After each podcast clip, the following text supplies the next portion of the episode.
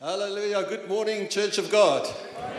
Family of Jesus. And um, John gave me permission that we're going to minister to you guys up until around 2 o'clock. Are you ready?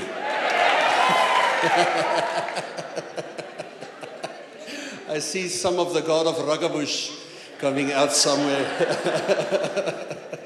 it's such a glorious privilege to stand on the stage today. We, um, we really feel at home, and um, it's glorious that we can be church family in the city.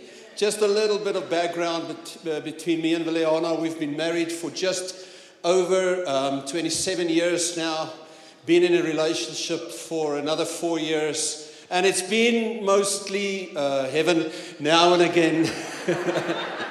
it wasn't because of me. But the fact is, uh, the Lord called me to ministry when I was about 14 years old. Started out as a worship pastor, and um, I think just in the, coming to this city in 1998, part of the Doxa Deo movement, we are so excited about the relationship that has grown between churches in the city. I'll end with that uh, when we get to the end, but I want you to open your Bible and turn with me to John chapter 15.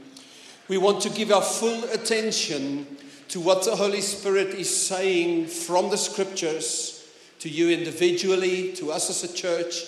And I do believe some of what you will hear today is some of the core messages that we echo, we see echoed in other parts of the world as the body of Christ is its attention is drawn to similar elements. So let's just work through this up until verse 8 and then I would like to highlight a couple of elements from John chapter 15. I am the true vine. My father is the gardener. Some of the translations say he's the vine dresser.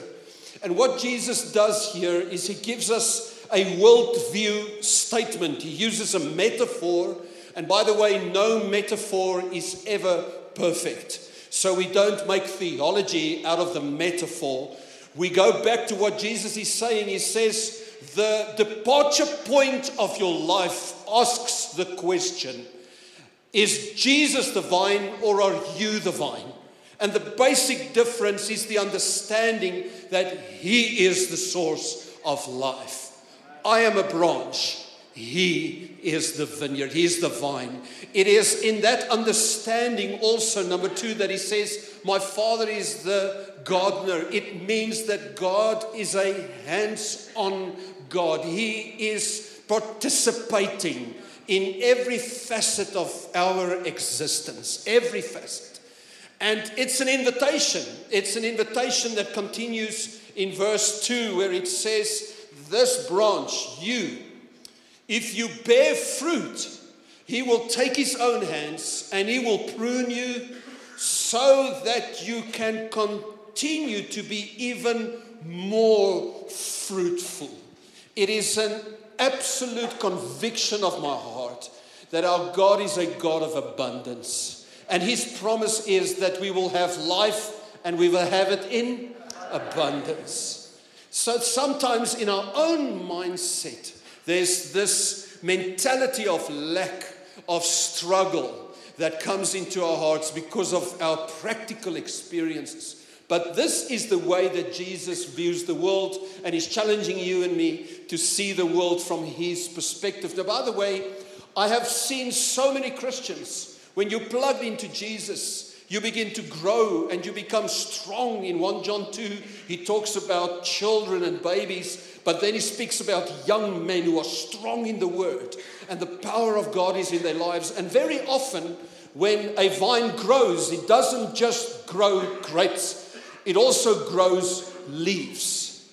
And it can be that in some instances, we become so self centered and we're so excited about our own growth that the Father says, I need to prune away some of the self in you so that you will continue to grow even more fruit.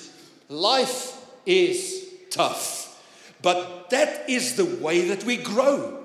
If we don't ever have any kind of challenge in our lives, It will uh, reduce the rate at which you are growing. So we want to embrace that and say, Yes, Father, I want to be more fruitful. Can I now and again ask you for just a statement of faith or some response? Would you say with me, Yes, Father, I want to be more fruitful? Let's say it. Yes, Father, I want to be more fruitful. So I will allow, I will celebrate when sometimes you cut away elements of myself so that more of you can be released. Now let's continue then as we go to verse 4. It says these words now. He says, All right, I'm the vine, you are the branches, and the outcome of that is going to be fruit and more fruit. So here's the challenge. And I came this morning to you individually, but to you collectively. I sense the Lord saying, Remain in me. Remain in me. Remain in me.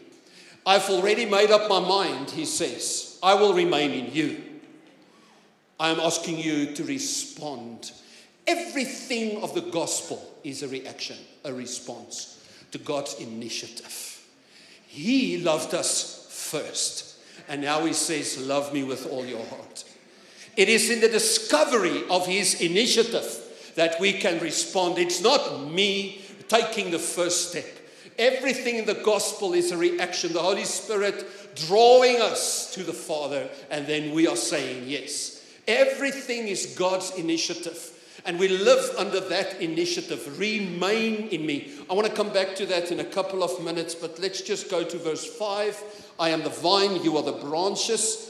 Then, if you remain in me, and I've already said, I will remain in you, you will bear much fruit. It's a new word. He said more fruit in the previous verse, and now he's talking about much fruit. And we want to ask, Lord, what does that mean for us today? Because apart from me, you can't do anything. And then in verse 8, the song ends with a crescendo. This is to the glory of my Father, that you will bear much fruit. And that fruit has everything to do with discipleship. Being a disciple, making disciples. So, shall we take this piece of scripture and focus our attention, number one, to this statement? I believe in the glorious mystery of God's presence. The glorious mystery, what do I mean with a glorious mystery? You see, God is here. God, you won't believe it, is also in your car as you're driving down the N1 South and you experience the frustration of the traffic in Gauteng and some taxi elements in it. And you, you have this moment where, you know, I wish I was back in Choose Life Church on Sunday, where we sang and had glorious experience of the presence of God. And would you allow the scriptures? To come and ask the question if he is the vine and I am the branch, when am I in him? When is he in me? Just in church gatherings, just in church meetings? Or can we understand today that globally God is challenging the church to become aware of his glorious presence also outside of spiritual gatherings like this. It is the awareness of God's presence that we are talking about. He made up his mind, He is present everywhere. And that's why He is putting a demand on you and me to remain in Him. I don't think there's a better way to explain this than to use my marriage. So we have been married, like I said, for a, couple of decades. Praise the Lord. And this is a testimony to that. Um, the fact that I am not an individual anymore. I is a union. I see there is some Afrikaners here. I am a union. And you, some of you are married. Wave at me, please, if you're married. All right.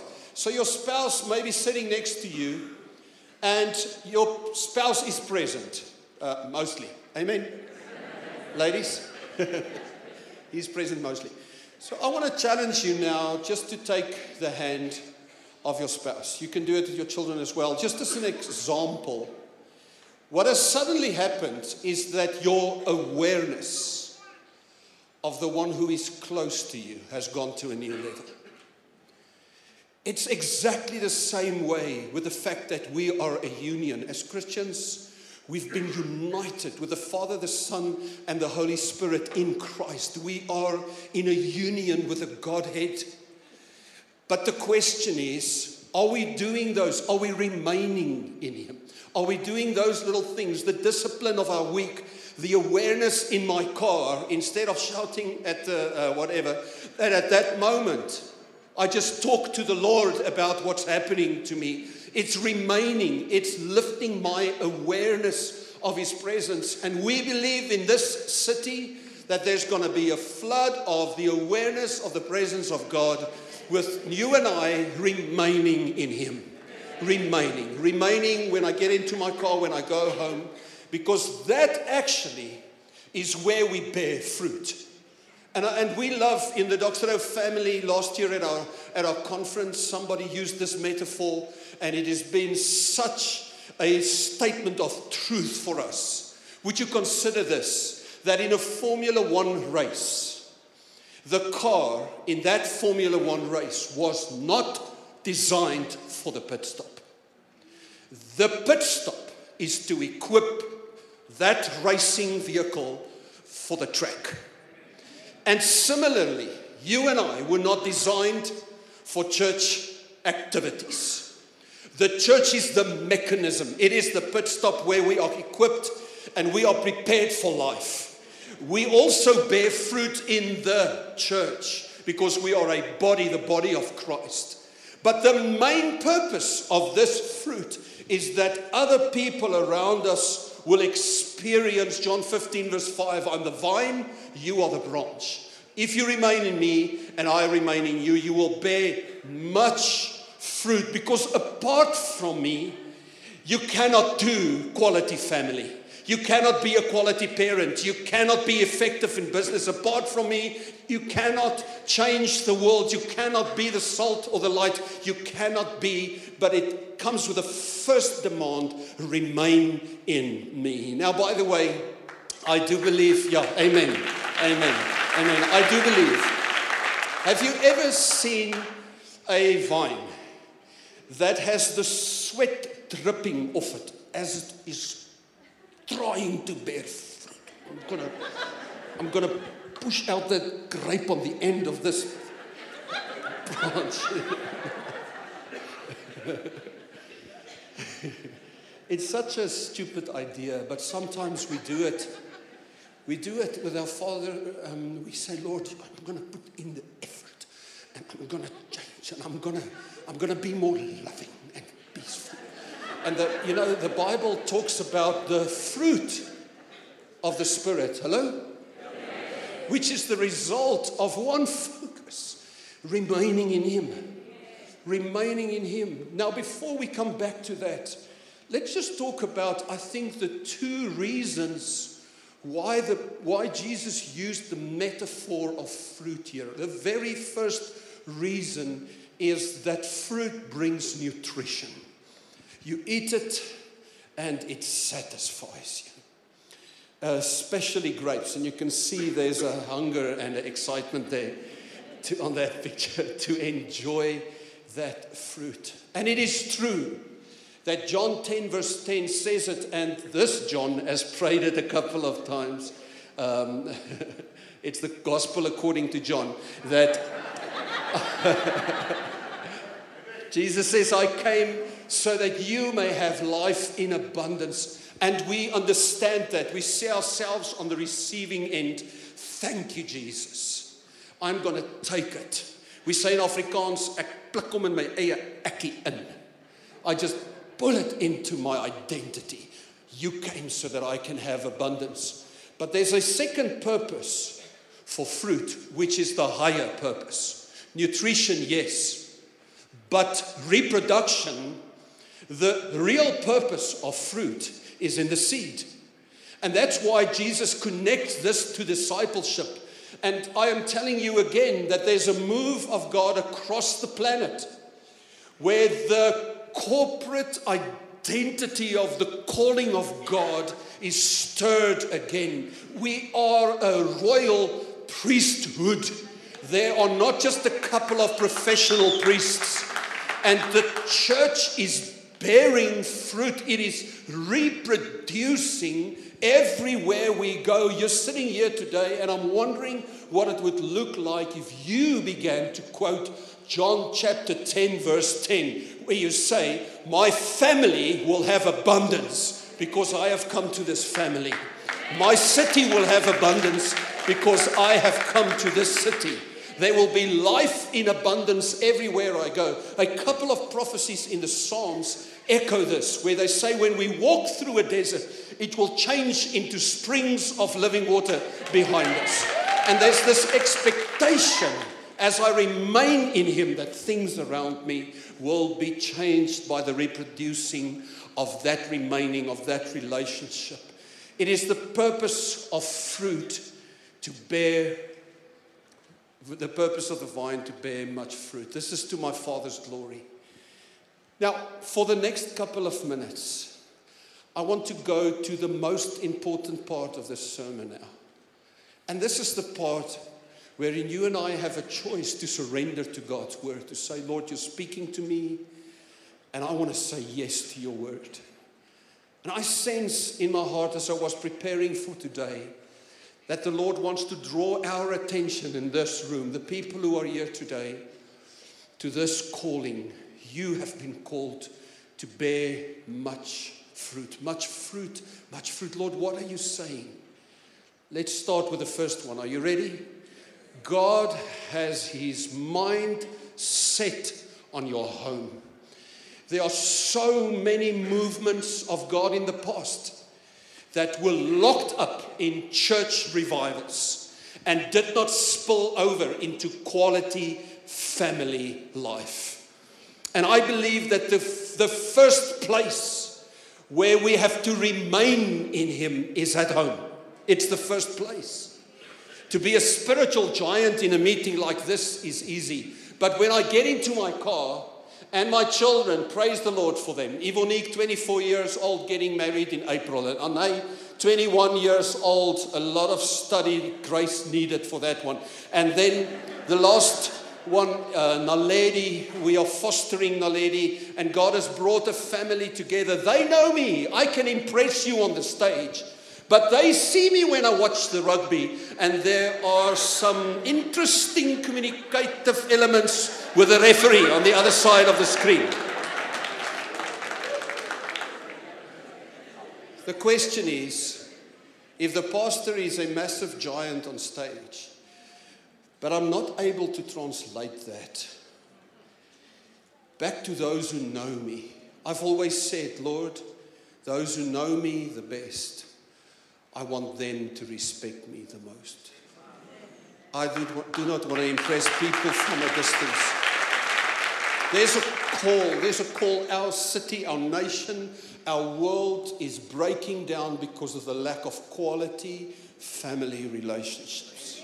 If the kingdom of God can just go there, just go there, great churches producing great families, we will bear much, much, much fruit much fruit.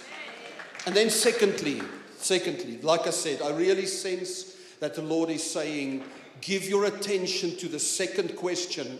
You will spend between 45, 60 hours a week in your so called work space. It's your place of responsibility. If you're just a mother at home, that is your current place of responsibility.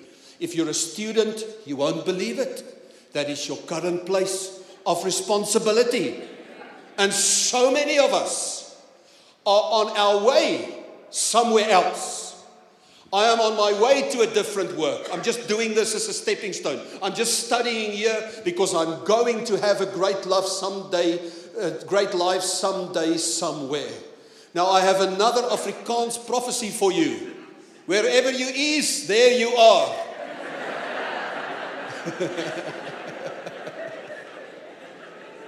And I sense in my heart that the story of Joseph was put in the scriptures so that God could remind me and you what it would look like if we remain in Him in our workspace. Joseph was sold as a slave to Potiphar's house, and he was given without any rights or privileges. He was given probably the responsibility of cleaning something. I can imagine that's where he started. And the Bible says that Joseph cleaned and did what he did not enjoy. Come on, Christian fraternity. He did what he did not enjoy at such a level. At the end of the story, Potiphar says, I know that God is with you because I can feel the favor on my house since you came onto this property. What is the testimony of the place where you are functioning Monday, Tuesday, and Wednesday? Do they sense the favor of God because you are there? And doesn't it say that I see much fruit through you in, in the workspaces of our Monday through to Friday because of a dedication to excellence? By the way, the question is do you work for your boss or do you understand what Paul said in Colossians that I work for Jesus? He's my boss. I do not report to you in the first instance. Joseph was sold as a slave. Joseph became a prisoner. Joseph became a prince, and he did exactly the same thing. Exactly the same thing. How this city and how this nation needs people who will bear much fruit, who will in our workspace remain in Him. I don't know what that means to you, but I know that it challenges me at the deepest level of my faith. As a worship pastor, for many years, much of my focus was to the stage and to what would happen on a Sunday. And God began to push me out of church activities into relationships with schools and all kinds of levels in society where I started struggling with this. Lord, the church is the pit stop. You're preparing us for the real race, for what we are doing at home, at work, and then lastly, also in our city, in society. There are five giants in this nation. One of them is the, the, the, the, the work or the um, jobless situation in our country. Wat is Engels nou vir werkloosheid? Hallelujah. Thank you. Unemployment. The second one is just the depth of challenge in healthcare. The other one is just the crisis that we have with, with crime. And I continue with this list. And I ask the question, Lord, what is my responsibility in regards to this? You know, when we go home and we work in our workspaces, we become confronted with life in society. What did Jesus have in mind when he said, John, John, Valiana, Mandri, you guys, you, you are the light of the world? What did he have in mind when he spoke about us being the salt of the earth? I think we are seeing some of it in our city. Garsfontein Police Station and so many other civil organizations are at a point of crisis. And we saw in recent years how the church, different churches, different people, just connected with that police station, they were in the bottom end of production as far as policing is concerned. And just loving them, encouraging the staff, took them to the third best police station in our city. And the crime rate has dropped in Garsfontein because of that. It's simply understanding what it means to remain in Him also in society. We have different passions and different gift sets. But I am, I am sensing in my heart as, as we are plugged in as a gospel movement, we are part of Love Pretoria East. Love Pretoria East is plugged into the Tshwane Church Leaders Forum. That gospel movement is plugged into movement.org, which is a global movement of city movements who are asking the question what would it look like if the church became fully alive in its city? If you remain in me, you will bear much, much fruit. Praise the Lord for the purple city that we live in. I'm so glad that I studied in Johannesburg because I do not relate exam pressure to the color purple.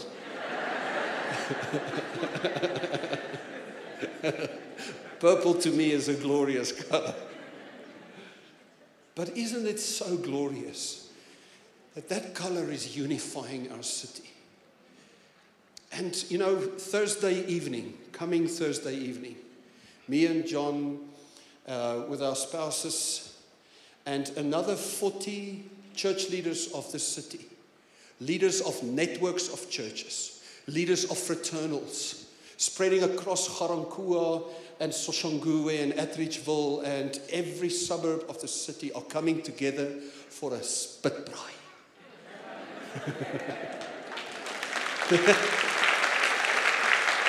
to pray together, to be together, and to ask one question Father, how will we love this city into your kingdom? Such glorious things are happening in our world. Just me being on the stage and the friendship and relationship. I've seen so many faces that represent stunning ministries in our city. Praise the Lord for the unity that He's brought in our city. And I want to I want to honor that family today, the Rayberth family. For decades, they've paved the way for what God is doing in our city today. I want to love you guys and appreciate you.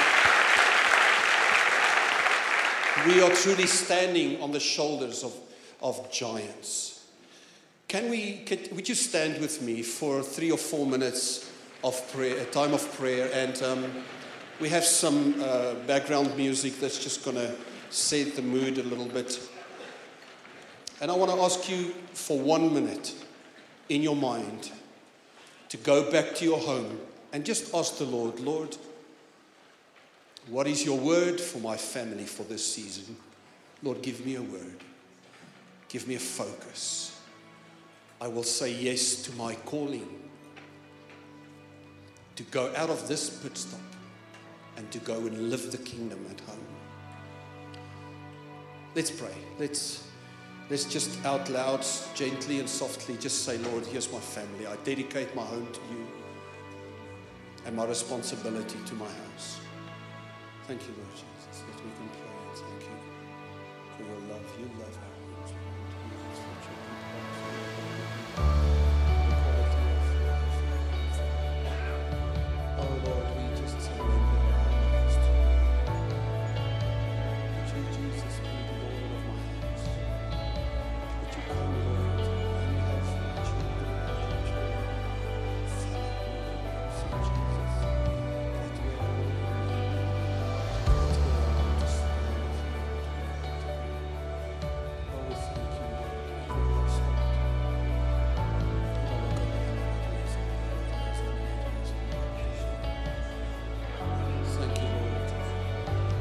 Lord, we cry out to you for our families and the families in the city. There's so much brokenness in the homes of our nation.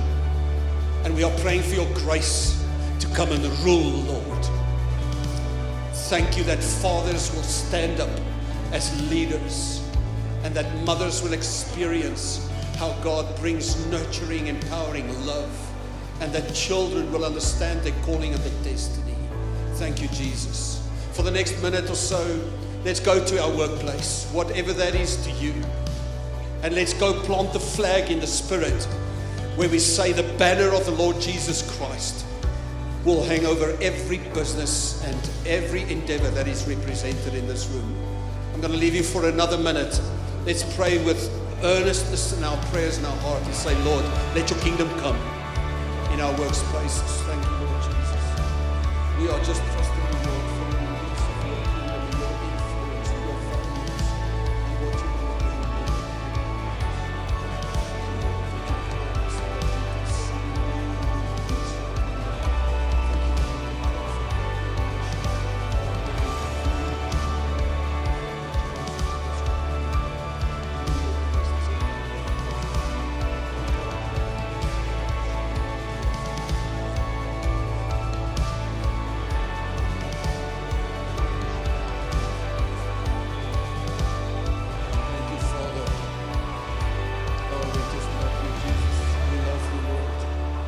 you. And we're going to sing that we love you, Lord. At home, oh, we're going to sing that we love you. in our work environments. And now, Father, we're looking to every civil organization in our country. We're looking to what's happening in local governance. It's broken, Lord, and we are just asking for godly leadership to say yes and to stand up, to be appointed.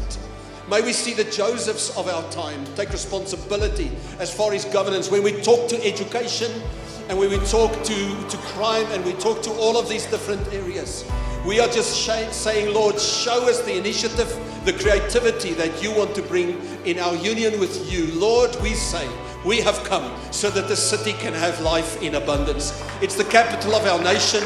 May this nation go according to the city. May this continent go according to the city, Father. And it's not just positive thinking and positive speech today, Lord. It's like the book of James that says, if you hear my word, go and do it. And we are saying, Yes, Lord.